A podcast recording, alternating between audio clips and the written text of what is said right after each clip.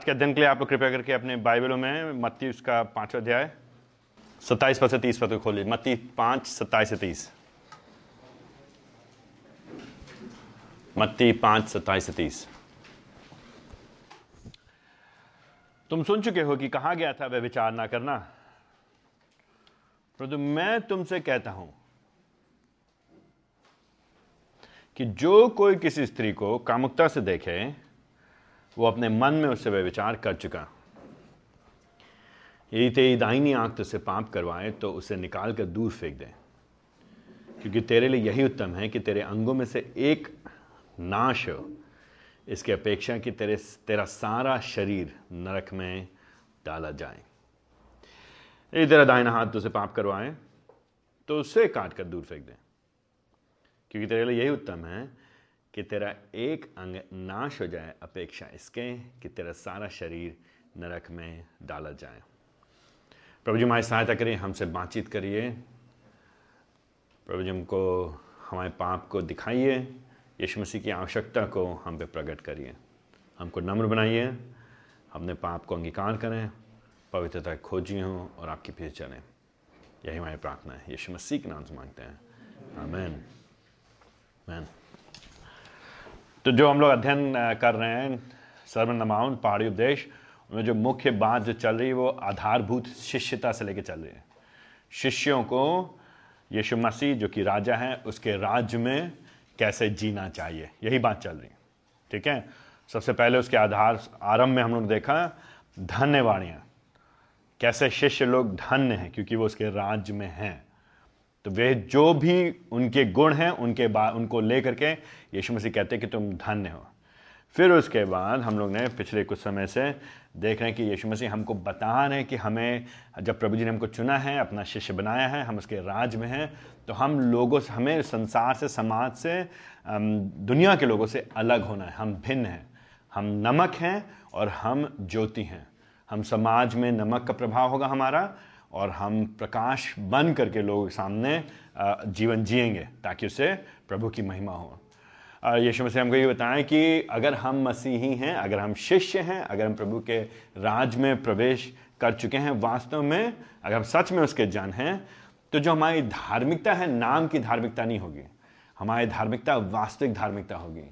और यीशु मसीह बल्कि ये भी कहा कि खाली ऊपरी ऊपरी नियम की बात नहीं कर रहे हैं यीशु मसीह। यीशु मसीह कह रहे हैं कि उस समय विशेष तौर से एक समूह था, फरीसियों और शास्त्रियों का। उनसे बेहतर तुम्हारी, उत्तम तुम्हारी धार्मिकता होनी चाहिए। क्योंकि यीशु मसीह कह रहे हैं, हम हम व्यवस्था को हटाने के लिए नहीं आए। मिटाने के लिए नहीं आए, कम करने के लिए नहीं आए। लेकिन हम व्यवस्था के सही अर्थ को बताने के लिए, व्यवस्था को तो हम पूरा करने के लिए पूर्ण करने के लिए आए। कैसे यीशु मसीह ने व्यवस्था को पूर्ण किया है? व्यवस्था की, की सही अर्थ को हमें बताने के द्वारा गहरे अर्थ को हमको समझाने के द्वारा। पुराने नियम में जो भी यीशु मसीह से के से संबंधित भविष्यवाणियाँ थी वो यीशु मसीह में आकर के पूरी होती हैं। यीशु मसीह उसको और अधिक हमें स्पष्ट बताते हैं जो भविष्यवाणियाँ हैं वो पूरी होती हैं। जो शिक्षा है उसका सही अर्थ यीशु मसीह बताते हैं। इस तरह से यीशु मसीह इस मायने में व्यवस्था को पूरा करते हैं। इसीलिए यीशु मसीह फिर अपने शिष्यों से बात करते हुए कहते हैं कि देखो, तुम तुम हत्या मत करना, तुम हत्या मत करना। तो हत्या ना करना खाली ऊपरी बात नहीं है, लेकिन फिर वो उसके भीतर और नीचे और और सतह के तले में जाते हैं और कहते हैं, खाली हत्या की बात नहीं हो रही यहाँ पे, लेकिन तुम्हारे संबंध ठीक होने चाहिए एक दूसरे से। तुम्हें तुम्हें क्रोध भी नहीं करना है। तुम्हें नाराज़ भी नहीं होना, तुम्हें कुछ गुस्से में कुछ बोलना भी नहीं है एक दूसरे को। बल्कि अपने संबंधों को सुधारने का प्रयास करना है। अपने संबंधों को अच्छा बनाओ तो परस्पर मेल के खोजी हो, मेल मिलाप के, परस्पर मेल मिलाप के खोजी हो। तो ये बात हमने पिछली बार देखी थी कि हत्या का मतलब क्या होता है? हत्या ना करने का केवल यही नहीं कि शारीरिक तौर से हत्या मत करना, लेकिन उससे और भी अधिक गहराई में जाते हुए एक दूसरे के लिए मन में बुराई ना रखना, बल्कि परस्पर मेल के खोजी होना। तो आज का जो खंड है, सत्ताईस पद से तीस पद, उसी बात से संबंधित है। यीशु मसीह यहाँ पे समझा रहे हैं शिष्यों को अपने। यीशु मसीह समझा रहे हैं कि तुम्हारी धार्मिकता फरीसियों से बेहतर कैसे होनी चाहिए? हमारी धार्मिकता फरीसियों, शास्त्रियों से उत्तम, बड़ी, बेहतर, अच्छी कैसे होनी चाहिए? और वास्तविक कैसे होनी चाहिए? किस मायने में? तो हत्या ना करो। ना सिर्फ़ हत्या ना करो, बल्कि मन में बुराई मत रखो, बल्कि उसे बढ़ करके परस्पर मेल के खोजी हो। और आज यीशु मसीह कहते हैं, यहाँ सत्ताईस पद से लेकर तीस पद में यहाँ पे जब बात करें यीशु मसीह तो जिस विषय के बारे में बात करें वो व्यभिचार के बारे में, व्यभिचार के बारे में। तो जब व्यविचार के बारे में बात करते हैं तो यीशु मसीह कहते हैं, तुम्हें व्यविचार नहीं करना है। तो जितने लोग वहाँ पे सुन रहे हैं, वो कहेंगे हाँ बिल्कुल सही कह रहे हैं यीशु मसीह। क्यों? क्योंकि ये तो पुराने नियम में लिखा ही है। निर्गमन, उसके बीस अध्याय, उसके चौदह पद में डिट्रॉनमी व्यवस्था विवरण, उसके पाँच अध्याय, उसके अठारह पद में साफ़ सारी बातें लिखी। दस आज्ञाओं में से, जैसे तू हत्या ना करना, वैसे यहाँ पे दोहराई जा रही बात, तुम व्यविचार ना करना। तो लोगों को समस्या नहीं होगी इस बात से, मानने में, सहमत होने में। लेकिन यीशु मसीह उस, अब इस व्यविचार बात को लेकर के एक नए स्तर पर लेकर के जाते हैं। और यहाँ पर यीशु मसीह एक मुख्य बात अपने शिष्यों से कहते हैं। एक मुख्य बात यीशु मसीह, सत्ताईस पद से लेकर तीस पद में कहते हैं, अपने शिष्यों से। वो ये कहते हैं कि एक सच्चा शिष्य, एक सच्चा शिष्य किसी भी मूल पर शुद्धता का पीछा करेगा। एक सच्चा शिष्य किसी भी मूल पर शुद्धता का पीछा करेगा। यही बात कह रहे सत्ताईस पद से लेकर तीस पद में। एक सच्चा शिष्य किसी भी मूल पर कोई भी कीमत चुकानी पड़े, किसी भी मूल पर, शुद्धता का, पवित्रता का पीछा करेगा, का खोजी होगा। A true disciple will pursue purity at any cost तो एक मुख्य बात, एक सच्चा शिष्य किसी भी मूल पर शुद्धता का पीछा करेगा, पाँच अध्याय सत्ताईस पद से लेकर तीस पद तक। इसलिए, सत्ताईस पद में, इसलिए, सत्ताईस पद में पहली बार वो वह विचार से भागेगा। सत्ताईस में वो वह विचार से भागेगा। व्यविचार मत करो, ना करो। तुम सुन चुके हो। हम सहमत हैं आपसे, प्रभु जी। वो व्यविचार से भागेगा। पहली बात। दूसरी बात, अट्ठाईस पद में। दूसरी बात, अट्ठाईस पद में। तो पहली बात, इसलिए वो व्यविचार से भागेगा, सत्ताईस पद में। लेकिन अट्ठाईस पद में दूसरी बात, और वो केवल बाहरी नहीं, किंतु आंतरिक शुद्धता की चिंता करेगा। अट्ठाईस पद में। अट्ठाईस पद में।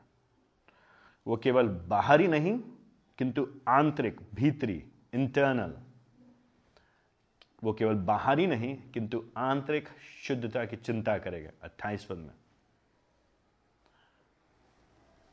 वो ना सिर्फ़ विचार से भागेगा, लेकिन वो अट्ठाईस पद में केवल बाहरी नहीं, किंतु आंतरिक, भीतरी शुद्धता की भी चिंता करेगा। तो फिर उनतीस पद में, फिर उनतीस पद में बल्कि इसके लिए वो एक कठिन कदम भी उठाएगा।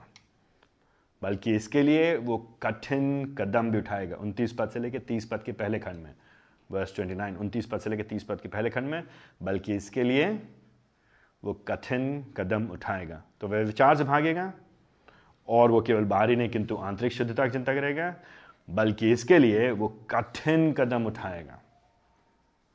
इसके लिए मुश्किल काम को करने के लिए तैयार रहेगा। कठिन कदम उठाएगा। और फिर तीस पद के आखिरी खंड में थर्टी बी तीस बा में, तीस पद के आखिरी खंड में, बल्कि वो इसके लिए कठिन कदम उठाएगा, ताकि वो कठोर दंड का भागी ना बने। क्यों कर रहा है वो ये सब? बीस पद, तीस पद के अंत में, ताकि वो कठोर दंड का भागी ना बने। तीस पद के अंत में, ताकि वो कठोर दंड का भागी ना बने। नंबर एक, वो विचार से भागेगा। नंबर दो, केवल बाहरी नहीं, किंतु आंतरिक शुद्धता की चिंता करेगा। नंबर तीन, बल्कि इसके लिए वो कठिन कदम भी उठाएगा। नंबर फोर, ताकि वो इसके लिए, ताकि वो कठिन दंड का भागी ना बने। और ये सब बातें एक कारण है। क्यों? क्योंकि एक सच्चा शिष्य किसी भी मूल पर शुद्धता का पीछा करेगा। ठीक है? तो ये इस, अब इस बात को ध्यान में रखते हुए हमारे साथ वापस चलिए खंड में सत्ताईस पद में। तो यीशु मसीह स्टार्ट करते कहते, तुम सुन चुके हो कि कहाँ गया था? अगेन जो बात यीशु मसीह कहने, कोई नई बात नहीं है। ये आपके लिए जानी पहचानी बात है। तुम सुन चुके हो तो जितने लोग आ बैठे हैं हाँ हाँ आप सही कह रहे हो। कहाँ सुना है तुमने? अरे, परमेश्वर के बच्चन में सुना है, व्यवस्था में सुना है, पुराने नियम में सुना है, दस आज्ञा में सुना है। तो और सबको सहमति देने में कोई दिक्कत नहीं। हाँ हाँ बिल्कुल सही बात कर रहे हैं। हत्या नहीं करना, आपने सही कहा था, लेकिन अरे, हत्या को तो आप नई तरीके से परिभाषित कर दी हमारे सामने। अब यीशु मसीह कह रहे हैं, तुम व्यविचार ना करना। तो लोग कह रहे हैं हाँ बिल्कुल सही बात है। और जो जो धर्म कर्म के कांड करने वाले लोग होते हैं, जो बाहरी धार्मिकता में जीते हैं, जो लोग सोचते मैं ठीक हूँ, जो सोचते मैं अच्छा हूँ, जो सोचते मैं बढ़िया हूँ, मेरे में कोई कमी नहीं है, वो यही करते हैं। वो जैसी वो वो नियमों को देखेंगे, कहेंगे अच्छा झूठ मत बोलना। हाँ हाँ मैं तो झूठ नहीं बोलता हूँ। चोरी मत करना। हाँ हाँ मैं तो चोरी नहीं करता हूँ। हत्या नहीं करना? हाँ हाँ मैं हत्या नहीं करता हूँ। व्यविचार नहीं करना? हाँ हाँ ये सब तो मैं नहीं करता हूँ। तो क्या करते हैं? ऊपरी चीज़ों को बड़ी जल्दी ही देख करके अपने आप को पास का सर्टिफिकेट दे देते हैं। हाँ मैं मैं तो ये सब नहीं करता हूँ। मैं मैं तो बुरा थोड़ी ना हूँ। मैं इतना गिरा हुआ इंसान है ही नहीं। व्यविचार विचार मैं मैं कर ही नहीं सकता। और आप आप कल्पना कर सकते हैं कि शास्त्री लोग और फरीसी लोग शास्त्री लोग फरीसी लोग जो व्यवस्था को बहुत अच्छी तरह से जानते हैं उनको मालूम है कौन कौन सी चीज़ें नहीं करनी है। उनको मालूम है तो वो वो वो चीज़ों को नहीं करेंगे। और कौन कौन सी चीज़ें करनी है वो चीज़ें करेंगे। क्योंकि जब वो वो चीज़ें जो उनको मालूम है ऊपरी तौर से नहीं करनी है और करनी है उनको जब वो कर लेते हैं तो फिर वो अपने आप में ही बड़ा ही इंग्लिश में स्मग फीलिंग अपने आप में ही बड़ा ही मैं तो ठीक हूँ हम्म, आखिरकार देखो मुझे। एंड इस तरह की स्वधार्मिकता में जीते हैं, स्वधार्मिकता में जीते हैं। लेकिन यीशु मसीह कहते हैं, भाई तुम्हें विचार ना करना। हाँ हाँ जो एक सच्चा शिष्य है तो सब लोग कहेंगे हाँ हमें व्यविचार से भागेगा। बिल्कुल, आप सही कह रहे हैं। व्यविचार क्या है? किसकी बात हो रही है यहाँ पे? यीशु मसीह बात कर रहे हैं कोई भी विवाह के बाहर, विवाह के बाहर अपनी पत्नी को छोड़ करके किसी भी तरह का शारीरिक संबंध की यहाँ पे बात हो रही है। तो जो यहाँ पे बात चल रही है पुराने नियम में भी साफ़ साफ़ दस आगे में जब बात किया था ना तो उससे पहले कि तू लालच ना करना तो ये मत लालच करना, पड़ोसी की इसका मत लालच, वस्तु का लालच मत करना, जानवरों का लालच मत करना, भूमि का, खेती का लालच मत करना और उसकी स्त्री का लालच मत करना। तो लालच से ही जुड़ी हुई बात व्यविचार मत करना। तो व्यविचार में समस्या क्या होती है? जो आपका नहीं है, वो आप प्राप्त करने का प्रयास करते हैं। जो आपका नहीं है, जो राइटफुली जो सही, उचित तौर से जो आपका नहीं है जिसका अनुभव आपको मिलना नहीं चाहिए जिसकी अनुभूति आपको नहीं होनी चाहिए जिसका एहसास नहीं होना चाहिए परमेश्वर के दिए गए निर्देशों के बाहर उस तरह के आनंद की या शारीरिक सुख सुख की या आम, किसी भी तरह से आम, अपने शारीरिक भावनाओं को पूरा करने के प्रयास व्यविचार की श्रेणी में गिरता है। तो जब यीशु मसीह कहते तो व्यविचार मत करना। हाँ यस ठीक है सिंपल। फिर लेकिन यीशु मसीह अट्ठाईस पद में जाकर के गेम को बदल देते हैं। रीडिफाइन कर देते हैं, पुनः परिभाषित कर देते हैं। एंड तो सत्ताईस पद में प्रॉब्लम नहीं है फरीसियों को। सत्ताईस पद में शास्त्रियों को प्रॉब्लम नहीं है। सत्ताईस पद में अधिकांश समाज के लोगों को भी प्रॉब्लम नहीं है। अभी अब बाहर निकलेंगे, ज़्यादातर लोग कहेंगे विचार नहीं करना चाहिए। खास और विशेष तौर से अभी फ़िलहाल हिंदुस्तान में, भारत में। अधिकांश लोग कहेंगे हाँ, आप सही कह रहे हैं वे विचार नहीं करना चाहिए ज़्यादातर लोग। हमें अपनी पत्नी के प्रति विश्वास योग रहना चाहिए। लेकिन यीशु मसीह क्या करते हैं उसी परिभाषा को लेकर के तुरंत अब उसको और भी अधिक गहराई से समझाते हैं। परंतु मैं तुमसे कहता हूँ तुमने अभी तक ये सुना था परमेश्वर के वचन जी कहता है व्यवस्था में कहा गया है और ये सत्य है। मैं व्यवस्था तोड़ने नहीं आया हूँ मैं व्यवस्था को पूरा करने आया हूँ मैं तुमको बताता हूँ, पूरा करने का मतलब क्या होता है व्यवस्था का? मैं तुमको बताता हूँ, व्यविचार ना करने का मतलब असली मतलब क्या है? मैं बताता हूँ। वो मैं क्यों बता सकता हूँ? क्योंकि मैं परमेश्वर की ओर से भेजा गया अभिषिक्त राजा हूँ। क्योंकि मैं उसका जन हूँ। मैं स्वयं देह में परमेश्वर हूँ। तो मेरे पास अधिकार है व्यवस्था के गहरे अर्थ को तुम्हें बताने का। उसको अंडू नहीं कर रहे हैं उसको हटा नहीं रहे हैं उसको समझा रहे हैं आ तो क्या बता रहे यीशु मसीह? यीशु मसीह कह रहे हैं कि भाई खाली बाहरी व्यविचार से मत बचो। खाली बोल खाली शारीरिक छूने वाले व्यविचार से मत बचो। खाली भौतिक दिखने में हाँ, मैंने व्यविचार नहीं किया है कहने के लिए लेकिन आंतरिक भीतरी आत्मिक अंदर की शुद्धता की भी चिंता करो। अंदर की भी शुद्धता की चिंता करो। तभी तो यीशु से कहते लेकिन मैं तुमसे कहता हूँ, मैं स्वयं परमेश्वर, जो देह में हूँ, मैं तुमसे ये कह रहा हूँ, और मेरे पास वही अधिकार है। मैं उसी अधिकार से बोल रहा हूँ, जिस अधिकार से पुराना नियम दिया गया क्योंकि पिता की ओर से मैं भेजा गया हूँ। और मैं ये कह रहा हूँ कि अगर किसी ने भी, कोई भी कोई भी तो कई बार लोग क्या करते हैं, वे विचार को खाली पति पत्नी के बीच में छोड़ देते हैं। एंड यहाँ पे जो शब्द इस्तेमाल किया गया, वो हाँ पति पत्नी के संबंध के बीच की बात है। लेकिन यीशु मसीह उसको और बढ़ा दे रहे हैं, उसकी उसकी बाउंड्री उसकी सीमाओं को बढ़ा दे रहे हैं। यीशु मसीह कह रहे हैं कि अगर कोई भी, जो कोई भी कोई भी जन, कोई भी आदमी है, कोई भी पुरुष है, कोई भी व्यक्ति है, और किसी भी औरत को, किसी और औरत को, अपनी पत्नी को छोड़ करके, किसी और औरत को, किसी और स्त्री को यदि भी शब्द वहाँ पे पत्नी से लेकर के तो किसी और की पत्नी या किसी और की औरत, कोई और औरत, कोई और, कोई भी जन हो सकता है, कोई भी महिला हो सकती है, उसकी ओर अगर कोई कामुकता से देखता है तो उसने अपने मन में क्या कर दिया, विचार कर दिया है। हो गया, खत्म डन डन डील अच्छा यीशु मसीह क्या कर कि तुम अपने आप को इससे पहले कहो, मैं ठीक हूँ, मैं तुमको बताता हूँ कि तुम्हारे हृदय के अंदर क्या चल रहा है। तो इससे थोड़ी पहले अनिश भाई ने हम लोग के प्रार्थना किया था एंड बिल्कुल उचित प्रार्थना किया। प्रार्थना में उन्होंने कहा कि प्रभु जी, हम हो सकते बाहरी तौर से विचार ना करते लेकिन हमारे हृदय गंदे हैं, सड़े हुए हैं। हमारे हृदय के, मन के भीतर। जब हम अकेले बैठे, जब हम अकेले विचार करें जब हमारे साथ कोई नहीं है हमारे आसपास में, जब हमारे कोई मन के विचारों कोई समझ नहीं सकता है, जान नहीं सकता है वैसी स्थिति में यीशु मसीह कह रहे हैं, तुमने किसी औरत को देखा तो यहाँ पे यीशु मसीह ये नहीं कह रहे खाली देखने में बुराई है। यीशु मसीह ये नहीं कह रहे हैं। क्योंकि अगर खाली देखने में समस्या होती तो फिर उसका इलाज क्या होता? हम औरतों को क्या करते हैं? मसीह समाज में क्या करते हैं हम लोग औरतों को? हम लोग बुरखा पहनाते हैं, ऊपर से नीचे तक ढक के रखते हैं, खाली देखने में। तो यहाँ पे यीशु मसीह नहीं कहे देखने में समस्या नहीं है। बात ये नहीं कि तुमने किसी को देख लिया, किसी पर नज़र पड़ गई। बात ये नहीं है कि आपने आप कहीं किसी भी संदर्भ में, किस संदर्भ में है, महिलाएँ आपके सामने हैं या नहीं हैं। खाली बाहरी दिखने, दृश्य, आँखों से देखने की बात नहीं है। दिक्कत वहाँ नहीं है। दिक्कत यहाँ है कि आपने उसको देखा, लेकिन आपने देखा है उसको कामुकता से। तो आपने देखा है एक और, एक एक श्रेणी, एक कदम आगे बढ़ करके। आपने देखा है अपने हृदय में कल्पना करके। आपने देखा है अपने मनों में, अपनी भावनाओं को और उजागर करके।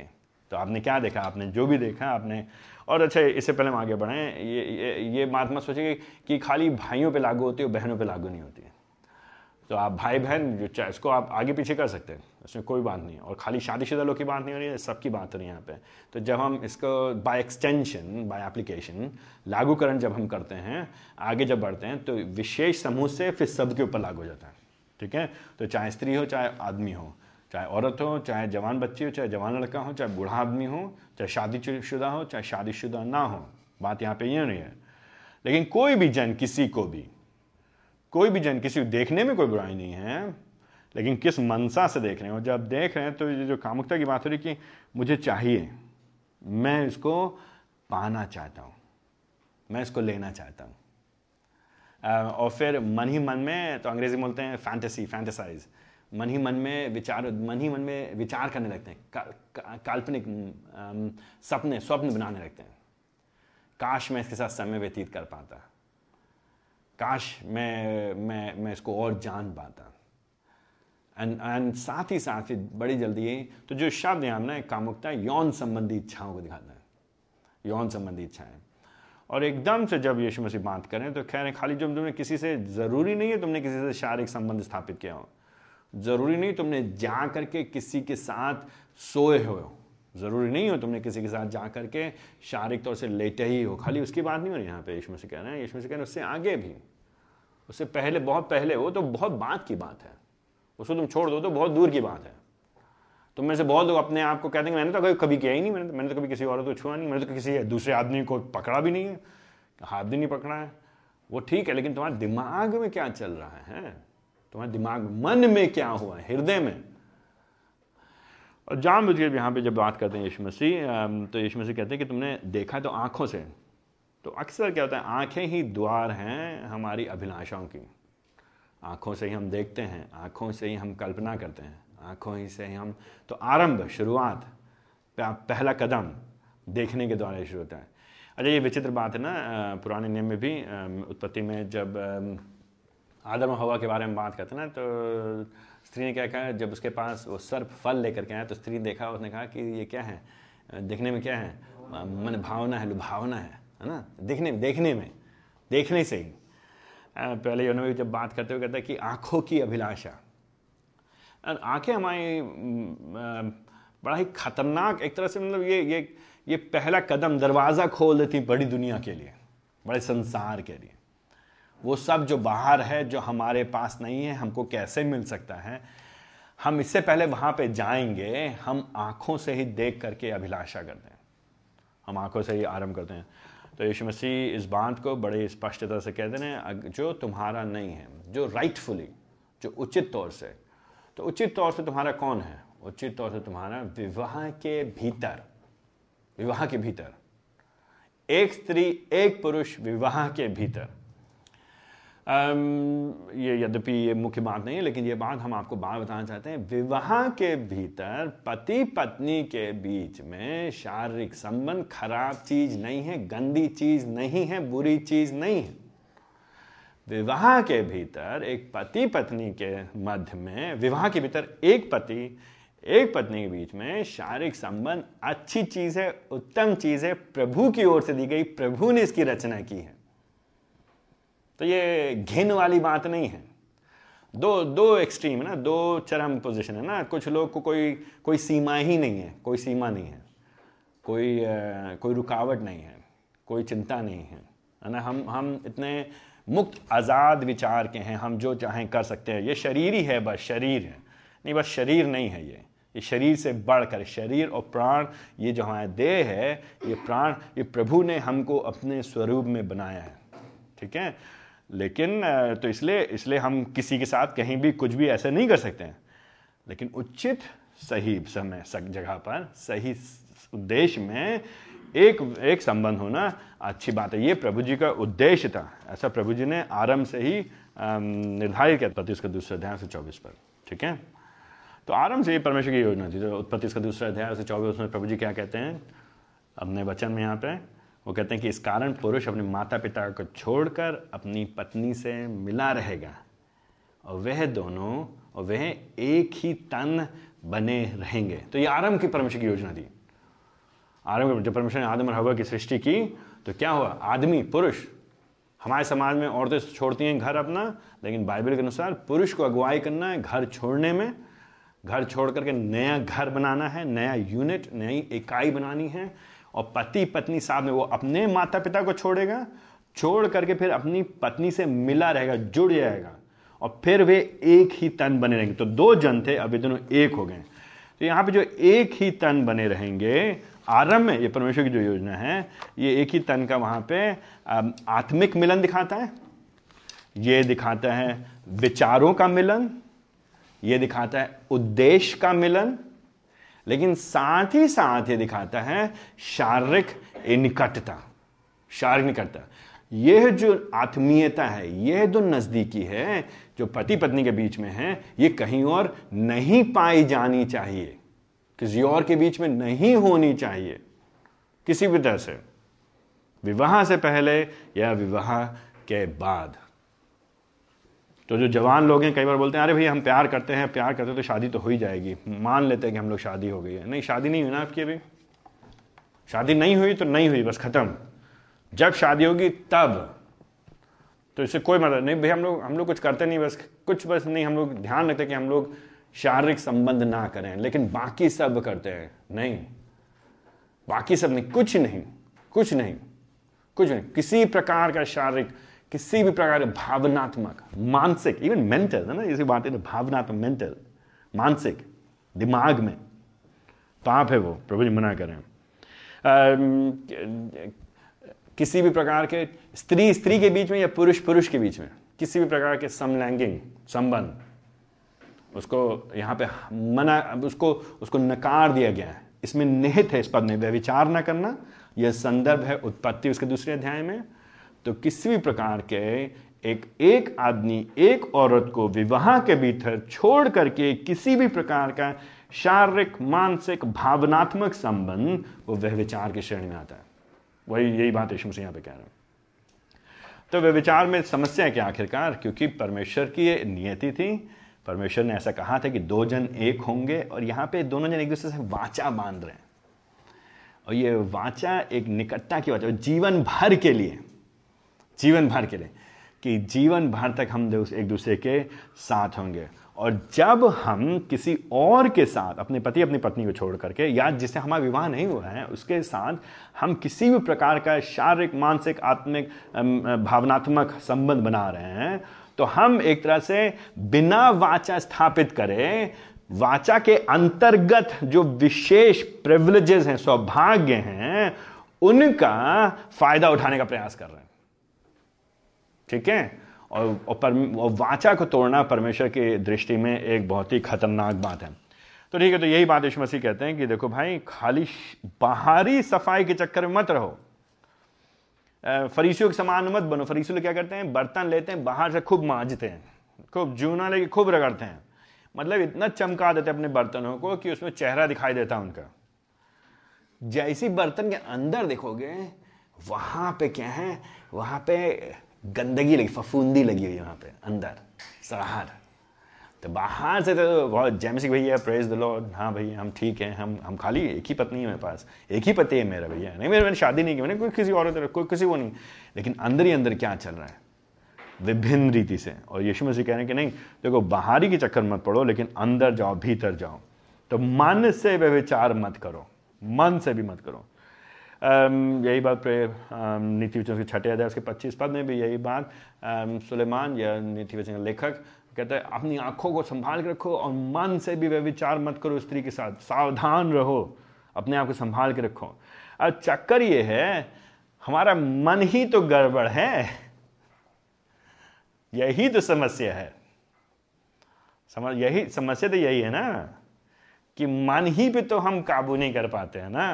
मन ही तो नियंत्रण में नहीं होता है। अगर हमारा मन नियंत्रण में होता तो हम सब क्या होते? ठीक ठाक होते और हमको यीशु मसीह की ज़रूरत नहीं होती। तो जब यीशु मसीह जैसे ये कहा, अट्ठाईस पद में सबको जो है अपने भीतर भी सफ़ाई को देखना है शुद्धता को देखना, पवित्रता को देखना है तो आप यू कैन ऑलमोस्ट इमेजिन आप कल्पना कर सकते हैं ट्राई टू इमेजिन कल्पना करने की कोशिश करिए ना, यीशु मसीह बोल रहे हैं और भीड़ बैठी है, यहाँ पे ना वहाँ पहाड़ी पे, छोटी सी पहाड़ी बैठी है जैसे यीशु मसीह ने कहा और मैं तुमसे कहता हूँ, किसी स्त्री, किसी ने जिस जिस किसी ने भी किसी स्त्री को कामुकता से देखा तो उसने अपने मन में व्यविचार कर दिया। तो जो भीड़ होगी, वो क्या है उसके एकदम से उसके, उनके मुँह से, सबके साथ, एक साथ से वो निकलेगी। हाँ! सही में? मतलब? तो हम सब क्या हुए फिर? हम सब क्या हुए? और जिसके मुँह से ये निकला हाँ! उसके साथ क्या हुआ मतलब?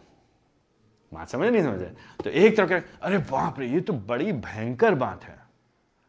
ये तो आपने असंभव सी बात बता दी प्रभु जी दूसरी तरफ़ कुछ लोग बैठे होंगे जो हाथ पे हाथ रख करके। और जो कह रहे हैं हाँ तुम्हारे बोलने से क्या होता है? मैंने तो कभी व्यविचार नहीं किया है। जिन्होंने बोला हाँ, वो ज़्यादा बेहतर स्थिति में है बजाय उनके जो अपने हाथ कैसे करके मैंने तो कभी भी अपनी पत्नी के अलावा किसी और को नहीं छुआ है। सी ना एंड ये यीशु मसीह करने का प्रयास कर रहे हैं पहाड़ी उपदेश में। हमको और आपको तो पहाड़ी उपदेश क्या करते हैं? हमको परमेश्वर के एक ऊँचे स्तर को दिखाते हैं। हमको दिखाते परमेश्वर की अति पवित्रता को। हमको दिखाते हैं परमेश्वर के राज में होने के लिए क्या स्तर चाहिए। और फिर वो दिखाते हैं कि हम लायक नहीं हैं। और फिर वो हमको क्या करते हैं? यीशु मसीह की ओर भेजते हैं। तो फिर अपने घुटनों में आते हैं, यीशु मसीह के पास आते हैं। और हम कहते हैं, यीशु मसीह हम पे दया करे, क्योंकि मैं पापी हूँ, क्योंकि मैं दुष्ट हूँ। और फिर साथ ही साथ हमको बल मिलता है। उसका आत्मा हमारे भीतर प्रभावशाली तरीके से कार्य करता है। कहता है, क्योंकि तुम शिष्य हो, क्योंकि तुम मेरे जन हो, क्योंकि तुम राज्य में हो, क्योंकि तुम्हारे भीतर पवित्र आत्मा वास करता है इसलिए तुम ना सिर्फ़ खाली बाहरी चीज़ों को करोगे, लेकिन मैं तुमको क्षमता दूँगा भीतर से भी सही होने में। सीधा बात समझ नहीं क्यों? क्योंकि फरीसी और शास्त्री लोगों का हृदय पत्थर का है। वो लोग व्यवस्था खाली देख रहे हैं जो लिखी हुई है, पटियाओं पे, पत्थर की पटियाओं पे, ठीक है? यीशु मसीह ने परमेश्वर पिता ने, परमेश्वर पुत्र के कारण, पवित्र आत्मा के द्वारा हमारे हृदयों को बदल दिया है। हमको नया हृदय दिया मांस का हृदय दिया पत्थर का हृदय निकाल करके मांस का हृदय दिया है और हमारे हृदय के ऊपर उसने अपनी आज्ञाओं को लिख दिया है। क्योंकि उसने अपने हृदय, हमारे हृदय के ऊपर अपनी आज्ञाओं को लिख दिया है, अब हमको भाता है, अपने पिता की इच्छाओं को पूरा करना खाली ऊपरी तौर से नहीं, लेकिन भीतर, अंदर तक। जड़ तक तो हम और आप जागरूक होते हैं अपनी वास्तविकता को देख करके और फिर हम प्रभु जी पास जाते जब हम गिरते हैं, क्योंकि हम सब गिरते हैं और हम सब गिरेंगे, अनेकों बार गिरेंगे और जब हम गिरते हैं तो हम जाते हैं वापस यीशु मसीह के पास। हम कहते हैं, यीशु मसीह मसीह, मुझ पर दया करिए। प्रभु जी, मुझ पर कृपा करिए। प्रभु जी, मैं लायक नहीं हूँ कि मैं आपके सामने खड़ा हो सकूँ। प्रभु, मैं मैं तो दुष्ट हूँ प्रभु जी। मैं चाहते हुए या ना चाहते हुए, पॉलिस क्या कहता है कि मैं मैं कितना अभागा हूँ इस देह में। जो मैं नहीं चाहता हूँ, वो मुझसे होता जो मैं चाहता हूँ मैं नहीं कर पाता हूँ। लेकिन प्रभु जी की सहायता से, प्रभु के सामर्थ्य पवित्र आत्मा की मदद से, हाँ, हम वास्तविक शुद्धता के खोजी होंगे। तो चाहे हम अकेले बैठे होंगे घर में, चाहे हम फ़ोन पे होंगे, चाहे हम इंटरनेट पे होंगे, चाहे हम व्हाट्सएप पे होंगे, चाहे हम फेसबुक पे होंगे चाहे हम किसी से फ़ोन पे बात कर रहे होंगे, किसी लड़की से, अपने ऑफ़िस में किसी से बात कर रहे होंगे, या हम इंटरनेट पे किसी अनजान जन से बात कर रहे होंगे, जब हमको कोई नहीं होगा, जब हम अपना कमरा बंद करके बैठे, जब हम बाथरूम में हैं, अकेले हैं, जब हम पार्क में हैं, जहाँ कोई हमको जानता नहीं है, या किसी दूसरे शहर में हैं, जहाँ हमको कोई नहीं जानता या किसी होटल में हैं, जहाँ हमको कोई नहीं जानता है या जब हम यात्रा कर रहे हैं और अकेले हैं घंटों घंटों तक अकेले हैं, वैसी स्थिति में भी हम क्या कर रहे होंगे? हम आंतरिक शुद्धता की चिंता कर रहे होंगे। हम खाली बाहर ही नहीं। हाँ हाँ हाँ मेरी, मेरे, मेरी पत्नी है घर में। बल्कि इसके लिए हम क्या करेंगे? उनतीस सौ तीस पद में हम कठिन कदम उठाएँगे। हम कठिन कठोर कदम उठाएँगे। तो उनतीस तीस पद में यही कह रहे हैं मसीह, उनतीस तीस पद में। कि भाई, तुम वास्तव में शुद्धता की खोजी हो? तुम सच में पवित्र बनना चाहते हो? तुम सच में शुद्ध बनना चाहते हो? खाली नाम के लिए, नाम के वास्ते नहीं, है ना? खाली ज्ञान बांटने के लिए नहीं, केवल ज्ञान नहीं, लेकिन कार्य भी। तो तुम क्या करोगे? तुम क्या करोगे? तुम क्या करोगे? अगर तुम्हारी दाहिना आँख तो हमने बताया आँख आँखों के द्वारा ही हम देखते हैं, आँखों से ही हम ज्ञान को प्राप्त करते हैं, हम एक तरह से अनुभूति करते हैं। समाज की, संसार की, है ना? जो कुछ भी हमको दिख रहा है उसी के द्वारा हम एक टक निगाह से देखते हैं। और फिर एक टक निगाह देख करके फिर उससे हम अपने भीतर भावनाओं को कुरेदते हैं उभारते हैं कुछ करने के लिए। अपनी चाहतों को बढ़ाते हैं। इस कहने अगर तुम्हारी दाहिनी आँख तुमको पाप करवाती है तो तुम क्या करो उसको उठा के फेंक दो बाहर। अच्छा ठीक है। और बीस, तीस पद में, अगर तुम्हारे दाहिना हाथ तुमसे पाप कराए तो उठा के फेंक दो। तो दाहिना आँख, दाहिनी हाथ हाथ प्रोमिनेंट ये प्रबल हाथ है, प्रबल आँख है। यूजली अधिकांश लोगों की दाहिनी आँख तेज़ होती है और दाहिना हाथ से काम करने आते हैं। इससे हम लोग प्रमुखता, प्रबल होकर के पहला कदम इसी से उठाते हैं, पहली नज़र हमारी इसी से होती है। तो इसका तो इसीलिए बस ये चित्रात्मक तौर से यीशु मसीह बात बात कर रहे हैं यहाँ पे ना। तो जब यीशु मसीह कह रहे कोई भी आँख तुम्हारी तुमसे खराब काम करे या हाथ गलत काम कर रहा है तो क्या करो तुम उठा के उसको? क्या करो उसको? उसको काट दो। ओ माई गुडनेस उसको काट दो निकाल के फेंक दो। और कितनी दूर फेंक दो? फेंक दो। दूर फेंक दो। जान दूर फेंक। मतलब उसे कुछ वास्ता मत उसे कुछ लेना देना मत को तुम्हारा कुछ लेना देना है नहीं। कुछ संबंध नहीं है। तो दूसरे शब्द में यीशु मसीह क्या कह रहे हैं? आई I मीन mean, आपको मालूम है कि उनतीस पद में उनतीस पद में जो जो भाषा यहाँ पे इस्तेमाल की गई है मेटाफोरिकल रूपक अलंकार के तौर पे है। यहाँ पे ना चित्रात्मक तौर पे समझाने के लिए। यीशु मसीह नहीं कह रहे हैं कि तुम चाकू निकालो, अपनी आँख घोपो और निकाल दो। है ना? यीशु मसीह नहीं कह रहे हैं, तलवार उठाओ, अपने हाथ को काट दो। अगर यीशु मसीह ने कहा होता, अपने चाबू, चाकू लेके अपनी आँख को घोप दो, अपने तलवार लेकर अपने हाथ को काट दो तो हम सब लोग यहाँ पे लूले लंगड़े बैठे होते अभी यहाँ पे। है ना? चर्च में पिछले दो हज़ार साल से चर्च भरा होता अंधों से। हमें एक आँख आँख, पहले हमको दाएँ आँख निकालनी पड़ती, फिर बाएँ आँख निकालनी पड़ती। फिर हम दाएँ हाथ तोड़ते, फिर बाएँ हाथ तो फिर हम सब लोग टुंडे होते हैं ना? आई मीन तो ये बात नहीं रही, बल्कि चौथी शताब्दी में नाइसिया में जब महासभा हुई वहाँ पे काउंसिल ऑफ़ नाइसिया में तो वहाँ पे जब प्रभु के सेवक लोग जमा हुए तो उन्होंने कहा कि इसका अलंकारिक अर्थ है। इसका यथार्थ अक्षर अक्ष नहीं है लिटरली मत लीजिए इसको। लेकिन लिटरली किस मायने में लीजिए? इसको सीरियसली लीजिए, गंभीरतापूर्ण लीजिए। मतलब कुछ करो तुम उसके लिए। कुछ कीमत चुकाओ उसके लिए। अरे चोट लगेगी, तुमको दर्द होगा भाई। आई मीन ये मत कहो, अरे चलता है चलता है वाला एटीट्यूड जो ना हिंदुस्तान में बड़ा, हमारे समाज बड़ा खराब, अरे कोई बात नहीं। सभी तो करते तो हमने कर दिया, कौन सी बड़ी बात? अपने आप को सही मत ठहराओ, बचाने की कोशिश मत करो। That's what Jesus is saying ये यीशु मसीह कह रहे हैं। यीशु मसीह कह रहे हैं कि नहीं, भाई, पाप गंभीर है sin is serious sin is serious तो किसी ने कहना बी किलिंग सिन और सिन विल किल यू पाप को या तो तुम मारते रहो, पाप को तुम मारो, पाप का पाप का तुम घात करो, नहीं तो पाप क्या करेगा? तुमको, तुम्हारा घात करेगा, तुमको घात करेगा, तुमको मार देगा। या तो तुम पाप को मारो, नहीं तो पाप तुमको मारेगा। यही बात यीशु मसीह कह रहे हैं यहाँ पे। आई मीन कोबरा जो है, नाक का बच्चा खतरनाक होता चाहे छोटा हो, चाहे बड़ा हो, जहर दोनों में होता है। अफ्रीका के, अफ्रीका में ब्लैक मम्बा मम्बा एक सांप होता है। लाइक छोटा बच्चा हो बड़ा बड़ा सांप हो दस साल का, पता नहीं कितने साल के होते हैं जितना बड़ा हो या छोटा हो, इससे मतलब नहीं है। खतरनाक है, वो काटेगा तो तुम मरोगे तो वही यीशु मसीह कह रहे हैं, छोटा पाप, बड़ा पाप मत सोचो तुम। अरे, एक व्हाट्सएप मैसेज ही तो भेजा था। या फेसबुक पे वो जो नहीं आते आजकल छोटी छोटी क्लिप्स चलती, खाली वही थोड़ा सा देखा था, उसमें क्या है, क्या बुराई भैया? क्या बुराई है? थोड़ा मनोरंजन के लिए तो किया था भैया। मनोरंजन भी तो ज़रूरी है। अरे भाई, तुम्हारा मनोरंजन, अगर तुम्हारा मनोरंजन तुमसे पाप करा रहा है तो बेहतर होगा कि अपना मनोरंजन क्या करो तुम? हटा दो। बस यही बात इसमें से, अगर तुम्हारा फ़ोन तुमसे पाप करा दो तो बेहतर तुम अपना फ़ोन हटा दो। अगर तुम्हारा इंटरनेट तुमसे पाप करा दो तो अपना इंटरनेट हटवा दो। जिस ऑफ़िस में जाते हैं, वहाँ पे किसी से तुम्हारा गलत संबंध हो रहा है या कुछ तुम प्रलोभित हो रहे हो तो उसको तो इससे बेहतर होगा नौकरी छोड़ दो। नौकरी छोड़ दो। किसी मोहल्ले में रहते हो जहाँ पे संभावना है तुम्हारे पाप होने की तो मोहल्ला छोड़ दो, घर बदल दो।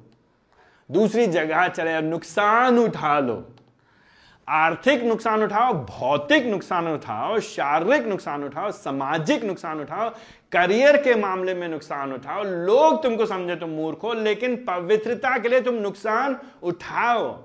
हानि पहुँचा लो शारीरिक बाहरी दिखने में। बस टाल मत दो, कोई बात नहीं, हैंडल कर लेंगे हम।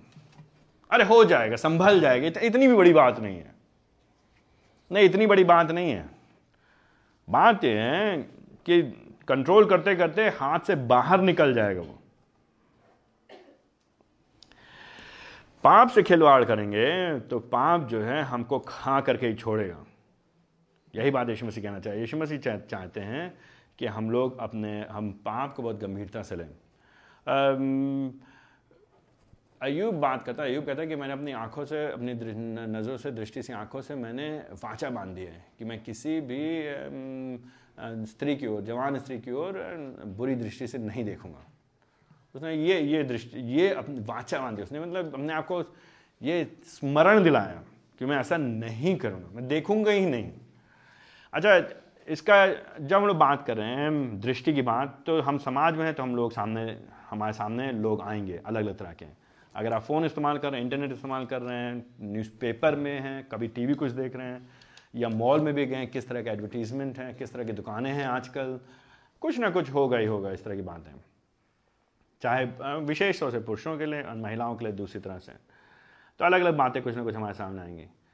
तो एक तो हो गया हमारे सामने प्रलोभन आना किसी चीज़ का। एक हो गया हमारे सामने किसी चीज़ का प्रलोभन आना आना लेकिन दूसरी बात हो गई उस प्रलोभन में हमको पड़ जाना उसको हमें दे देना उसका उसको अपने ऊपर हावी हो देने देना। थिंक ये दो फ़र्क बात है। तो हम इस समाज में संसार में तो हमारे सामने परीक्षाएँ आएँगी लेकिन जब परीक्षाएँ आती हैं तो हम उन हमें उन पर विजय पाना है उनको हमको नकारना है। आम, ये उदाहरण आप सुन चुके हैं कई बार किसी प्रभु एक सेवक ने कहा था कि चिड़ियाएँ उड़ती हैं, आप उनको अपने सरों के ऊपर उड़ने से नहीं रोक सकते। लेकिन आप चिड़ियों को अपने सर के ऊपर घोंसला बनाने से रोक सकते हैं। तो अगर आपके दिमाग में, मन में कोई विचार आता है, विचार आएँगे क्योंकि हमारा मस्तिष्क है, हम ऐसे समाज में तो हम क्या करेंगे? हम उसको नकारेंगे। हम उससे व्यवहारिक तौर से लड़ेंगे। तो हम अपने साथ में साथ में कई भाई जवान लोग रहते हैं उनसे कहते हैं, अगर तुम्हारे दिमाग में खराब बातें आती हैं और तुम अकेले संघर्ष करने लड़ते हो तो फ़ोन उठाओ, किसी दूसरे भाई से बोलो बोलो, भाई, मेरे लिए प्रार्थना करिए। मेरे मन में उल्टे सीधे विचार चल रहे हैं, मेरे लिए प्रार्थना करिए। ईमानदारी से, स्पष्टता के साथ बताइए एक या दो या तीन जन को पारदर्शिता का जीवन जिए। यीशु मसीह हमारे जब इस संसार में थे इब्राहिम उसका चौथा अध्याय हमको पंद्रह पंद्रह साफ़ से बताता है कि यीशु मसीह भी परखे गए थे। उनकी भी परीक्षा, हमारे ही आपके जैसे परखे गए। हमारे आपके, उनके उनके सामने अनेकों परीक्षाएँ आई। तो आई एम श्योर हम हम इस बात को मान के चल सकते हैं, उनके सामने भी इस तरह के प्रलोभन आए होंगे। लेकिन यीशु मसीह ने क्या किया? वो कभी इन प्रलोभन में गिरे नहीं। वो विजयी हुए। इसीलिए तो वो सिद्ध पुरुष हैं। इसीलिए तो वो महापुरुष हैं। इसीलिए तो वो परमेश्वर हैं। उन्होंने क्या किया? पाप के ऊपर विजय पाई और यीशु मसीह की वो हमारे आदर्श हैं। वो हमारे प्रभु हैं। और वो हमारे साथ हैं आज। उनका आत्मा हमारे भीतर वास करता है, उनके मदद से हम और आप भी कर सकते हो। तो मैं नहीं चाहता कि आप निराश हो जाए और आप ये कहें, अरे भैया, आप असंभव सी बात बता रहे हैं। असंभव मुश्किल ज़रूर है, असंभव नहीं है। क्योंकि आप सब जानते हैं, मैं अपने व्यक्तिगत जीवन देता हूँ मेरे जीवन में अनेक प्रकार से, अनेक तरह से अलग अलग समय में इस तरह के प्रलोभन आए हैं और कई बार मैं गिरा भी हूँ। तो उसमें क्या किया हमको? हम क्या करेंगे? जब हम गिरेंगे तो हम क्या करेंगे हम पलट के किसके पास जाएँगे? हम किसके, हम ये कहेंगे, अरे मैं सिद्ध हूँ, या मेरी सिद्धता मैं किस पे विश्वास कर रहा हूँ? किस पे? अपनी सिद्धता पे। नहीं, अपनी सिद्धता पे नहीं, मैं तो विश्वास कर रहा हूँ यीशु मसीह की सिद्धता पे। इसलिए उसकी ओर देखते हुए, उससे सामर्थ पाते हुए, मैं पुनः खड़े होकर के, हम पुनः खड़े होकर के, एक बार नहीं, दो बार नहीं, सौ बार खड़े होकर के, हम पाप से लड़ते हुए, पाप पे विजय पाते हुए, शुद्धता और पवित्रता की ओर आगे बढ़ते चले जाएँगे। तो कोई भी कदम उठाना पड़े, कोई भी कीमत चुकाना पड़े। ये मतलब भैया, मजबूरी है। डोंट से दैट मजबूरी मत बोलिए। मजबूर कोई भी मजबूरी, कभी भी हम मजबूर नहीं होते पाप करने के लिए। ऐसी कभी भी हमारे सामने कोई भी मजबूरी नहीं आती कि हमें पाप करना पड़े। हम खुद अपनी मर्ज़ी से स्वतः अपनी इच्छा में होकर के पाप करते हैं। मेरे साथ जल्दी से याकूब खोलिए, ठीक है? याकूब उसका पहला अध्याय, याकूब उसका पहला अध्याय। उसका चौदह पद तेरह पद से। कोई भी व्यक्ति परीक्षा के समय ये ना कहे कि मेरी परीक्षा परमेश्वर की ओर से है, क्योंकि बुरी बातों से ना तो परमेश्वर की परीक्षा की जा सकती है, ना वो स्वयं किसी की परीक्षा करता है। चौदह पद में, चौदह पद, परंतु प्रत्येक व्यक्ति अपनी ही अभिलाषा द्वारा खींचकर व फंस कर परीक्षा में पड़ता है। जब अभिलाषा गर्भवती होती है तो पाप को जनती है जब पाप हो जाता है तो मृत्यु को उत्पन्न करता है। तो याकूब में स्पष्ट लिखा है, हम अपने आप फंसते हैं। हम अपने आप। मजबूरी नहीं है। हमारी अभिलाषा, हमारी चाहत, अभिलाषा हम अपनी आँखों से, अपनी नज़रों से हम देख रहे हैं, हमको मन भावना लग रहा है, हमको लुभावना लग रहा है, वो हमारा नहीं है, हमको नहीं मिलना चाहिए, उससे मेरा वास्ता नहीं होना चाहिए, लेकिन मैं अपनी भूख को, अपनी वासना को, अपनी कामुकता को पूरा करना चाहता हूँ, मैं अपनी, अपने, अपनी इच्छाओं को पूरा करना चाहता हूँ तो अपनी अभिलाषा में पढ़ करके, फिर अपने हाथ को बढ़ा करके, उसको पकड़ करके अपना बनाने का प्रयास करता हूँ। ये मेरे द्वारा होता है चौदह पद में, और मैं ऐसा करता हूँ, जब मैं ऐसा करता हूँ, पंद्रह पद में तो पाप होता है, पाप उत्पन्न होता है। एंड यीशु मसीह ये कहना चाह रहे हैं कि इस अभिलाषा की स्थिति में ही तुम उसको अलग, उससे अलग हट जाओ। उससे अलग हट जाओ। इसीलिए उनतीस पद दाइनी आँख हटा दो उसको। तीस पद दाइना हाथ हटा दो और कितनी दूर हटा दो? दूर फेंक दो उसको। उससे कोई मतलब ना हो। नुकसान होगा, महँगा पड़ेगा, कठिनाई होगी, परेशानी होगी, कीमत चुकानी पड़ेगी। लेकिन ये सही है। क्यों सही है ये? क्यों सही है? क्यों सही है? तीस पद के अंत में और उनतीस पद के आखिरी लाइन में, और तीस पद के आखिरी लाइन में। क्या है यहाँ पे? बेहतर ये होगा ताकि हम कठोर दंड के भागी ना बने। क्योंकि अगर हम खिलवाड़ करेंगे, हम इसको हल्के में लेंगे, हम उसको अपना जीवन का पैटर्न बना लेंगे पैटर्न प्रक्रिया नमूना बना लेंगे। ऐसा ही हम कर रहे हैं। ये हमारा चाल चलन बन गया, ये हमारा ढंग बन गया, ये हमारा हमारा रीति रिवाज जैसे बन गया। ये हम हैं। हम परिभाषित हो रहे हैं अशुद्धता से। लोग जब हमको देखते हैं या जब मैं अकेला होता हूँ, लोग नहीं देख रहे, लेकिन मुझे मालूम है कि मैं अशुद्धता में फंसा हुआ हूँ।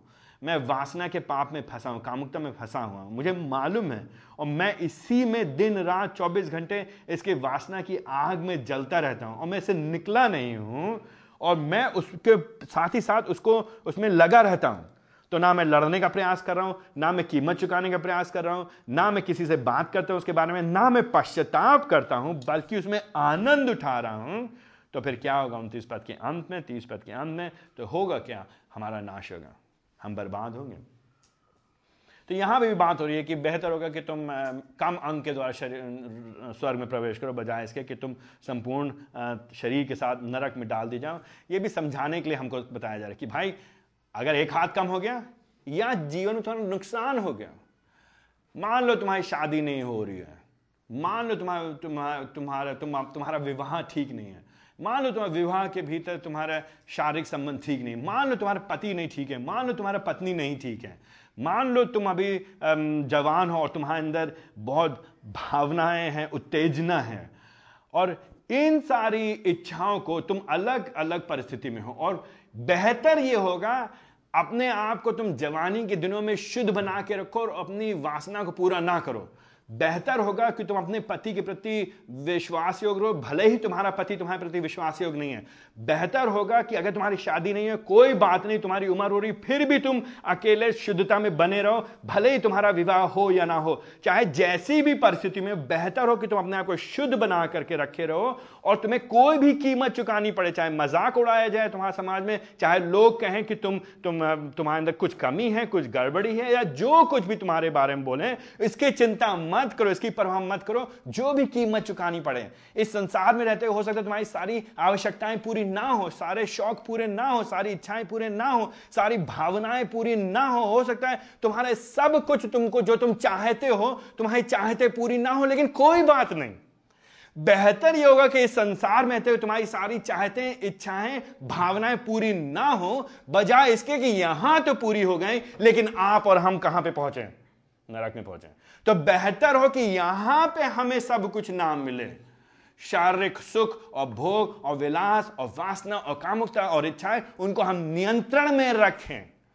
उनको हम प्रभु जी के लिए समर्पित कर दें। सही संदर्भ में, विवाह के भीतर एक जन के साथ जिसको प्रभु ने हमारे जीवन में ठहराया है, बजाय इसके कि हम दुनिया भर में इधर उधर जाएँ और फिर हम कुछ तरह का आनंद तो थोड़े समय का महसूस कर लें, लेकिन हमेशा हमेशा के लिए प्रभु जी से दूर रहें। यही प्रभु जी कह रहे हैं।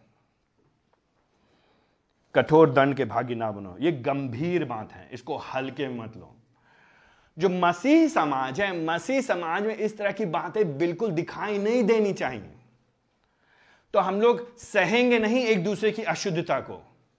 हम लोग हल्के में नहीं लेंगे एक दूसरे के पाप को। हम लोग हल्के में नहीं लेंगे वह विचार को। हम लोग वह विचार को गंभीरता से लेंगे। इसलिए नहीं कि हम बहुत अच्छे हैं। इसलिए नहीं कि हम स्वयं बहुत शुद्ध हैं, इसलिए नहीं कि हम धर्मी हैं। हम स्व धार्मिकता में होकर घमंड से नीचे नहीं देखेंगे एक दूसरे को, लेकिन क्योंकि हमें भय है आने वाले न्याय का, क्योंकि हम प्रभु जी के जन हैं, हम उसकी संतान हैं, हम राजा के, राज्य के अधीन, उसके उसके नियमों के अधीन होकर के जीना चाहते हैं। तो हम एक दूसरे को क्या कहेंगे? हम एक दूसरे से क्या कहेंगे? कोई बात नहीं, चलता है। नहीं एक दूसरे कहेंगे, भाई, सावधान रहो। भाई, पाप से भागो। भाई व्यविचार से भागो। भाई, वासना को नकारो। भाई, कामुकता को तिरस्कारो। और जब कोई भाई बहन हमको कहेगा, तुम ये क्यों कर रहे हो? तो हमारी प्रतिक्रिया क्या होगी? ये मेरा पर्सनल मैटर है। ये मेरा व्यक्तिगत मामला है। आपसे क्या मतलब? मैं जो करता हूँ, वो मैं करता हूँ, मैं अकेले में जो करता हूँ, मैं किसी को नुकसान तो नहीं पहुँचा पहुँचा रहा हूँ? इससे आपको क्या समस्या है? नहीं, हम कहेंगे, भाई, धन्यवाद। मैंने ऐसा सोचा नहीं था। आपने मेरी आँखें खोली। मुझे आपने आने वाले नरक के दंड से बचाया। आपका मैं अति आभारी हूँ। बहुत बहुत धन्यवाद। तो मसीह लोग जो प्रभु के समान है उनकी प्रतिक्रिया दूसरी होगी। तो हम लोग क्या करेंगे? हम एक जो सच्चा शिष्य है, वो वास्तव में शुद्धता के खोजी होगा, शुद्धता के पीछे रहेगा, पड़ेगा। काहे चाहे कोई भी कीमत चुकानी पड़े। तो अंत में हम लोग फिर क्या करना चाहिए? अगर हम, अगर प्रभु जी कह रहे हैं व्यविचार मत करो, और यह सब व्यविचार की कई श्रेणी काफ़ी लंबी चौड़ी है तो हम लोग कैसे कैसे बच सकते हैं इसे? हमने पहले ही बताया आपको। सबसे सीधी सीधी सीधी बात, सबसे आधारभूत बात। प्रभु जी जब तक हमको नया हृदय नहीं देंगे, तब तक हम नहीं लड़ने पाएँगे इस पाप से। प्रभु जी को हमें नया हृदय देना पड़ेगा। तो अगर आप मसीह नहीं हैं तो आपके पास आशा भी नहीं इस लड़ने की। अगर आप मसीह नहीं हैं तो आप यहाँ पे बात सुन करके हंस रहे होंगे हमारे पर। कहेंगे ये कौन सी बड़ी बात? व्हाट्सएप में थोड़ी सी चैटिंग कर ली तो कौन सी बुराई है? लड़की से थोड़ी देर थोड़ा घुमा लिया हमने उसे कौन सा गलत कर लिया? लेकिन अगर आप मसीही हैं, अगर आपको नया हृदय मिला है तो आप समझेंगे सेंसिटिविटी आप समझेंगे इसकी संवेदनशीलता। आप समझेंगे कि क्यों संवेदनशील बात है ये? आप समझेंगे समझेंगे इस बात की गंभीरता को, आप समझेंगे इस बात के एक स्तर को, क्या हो रहा है यहाँ पे? हम नहीं उस वाचा को जो एक पति पत्नी के बीच होना चाहिए, जो प्रभु की ओर से ठहराई गई वाचा है, उसको हम हल्के में नहीं लेंगे। तो सबसे पहली बात, नया हृदय। तो मेरी आपसे प्रार्थना है, अगर आपने नहीं अभी तक आपको नया हृदय नहीं मिला तो प्रभु के सामने आइए कि प्रभु जी, मुझ पर दया करिए, मेरे पापों को क्षमा करिए, मुझे नया हृदय दीजिए। लेकिन अगर आप मसीही हैं और आपको नया हृदय मिला है और अभी भी आप संघर्ष करते हैं तो आप निराश मत होइए। हताश मत होइए। क्यों? क्योंकि सारे मसीही लोग इससे संघर्ष करते हैं। हम सब संघर्ष करते हैं इससे। तो हम सबको साथ में मिल करके इस पाप से लड़ना है। तो सबसे पहले हम क्या करेंगे हम प्रभु के नज़दीक बने रहेंगे। हम प्रभु पे और भरोसा करेंगे। अपनी ताकत से आप नहीं लड़ पाएँगे। आज से मैं कसम खाता हूँ 2020 गया 2021 से मैं बदल जाऊँगा। नहीं होगा 2021 आएगा 22 आएगा 23 आएगा 24 आएगा, आप फिर से उसी पाप में फंसते चले आएँगे। और आप निकलेंगे, अकेले मत लड़िए पाप से। वासना का पाप, कामुकता का पाप अकेले नहीं लड़ा जाता है। भाइयों को अन्य भाइयों की ज़रूरत है, बहनों को अन्य बहनों की ज़रूरत है। और अगर आप ईमानदारी से किसी भाई या बहन से नहीं बात करते इसके बारे में तो आप पाखंडी आप फरीसी और आप शास्त्री हैं, क्योंकि आप संघर्ष करते हैं, लेकिन आप मानना नहीं चाहते हैं। और एक दिन ये आपको विनाश की गर्द की ओर लेकर के चला जाएगा। तो बेहतर यह होगा कि हम एक दूसरे की सहायता प्रभु के नज़दीक रहें, वचन के द्वारा प्रार्थना के द्वारा उस पर निर्भर होते हुए, पवित्र आत्मा पे निर्भर होते हुए, यीशु मसीह पे भरोसा करते हुए क्यों? क्योंकि वो हमारा सहायक है, वो जानता है हमारी परीक्षाओं को, क्योंकि वो स्वयं उन परीक्षाओं में से होकर के गया है। इब्राहिम के चौथा अध्याय उसका पंद्रह पर तो हम उसके पास आ सकते वो जो हमारा महायाजक है, वो हमारी परिस्थितियों को जानता है। वो हमसे प्रेम करता है, वो हमारे लिए उपलब्ध कराएगा हथियार को, साधनों को, ताकि हम इन पापों से लड़ सकें और बदल सकें और विजय पा सकें। हम जीत सकते पवित्र आत्मा की सामर्थ्य। ये है, ये संभव होगा।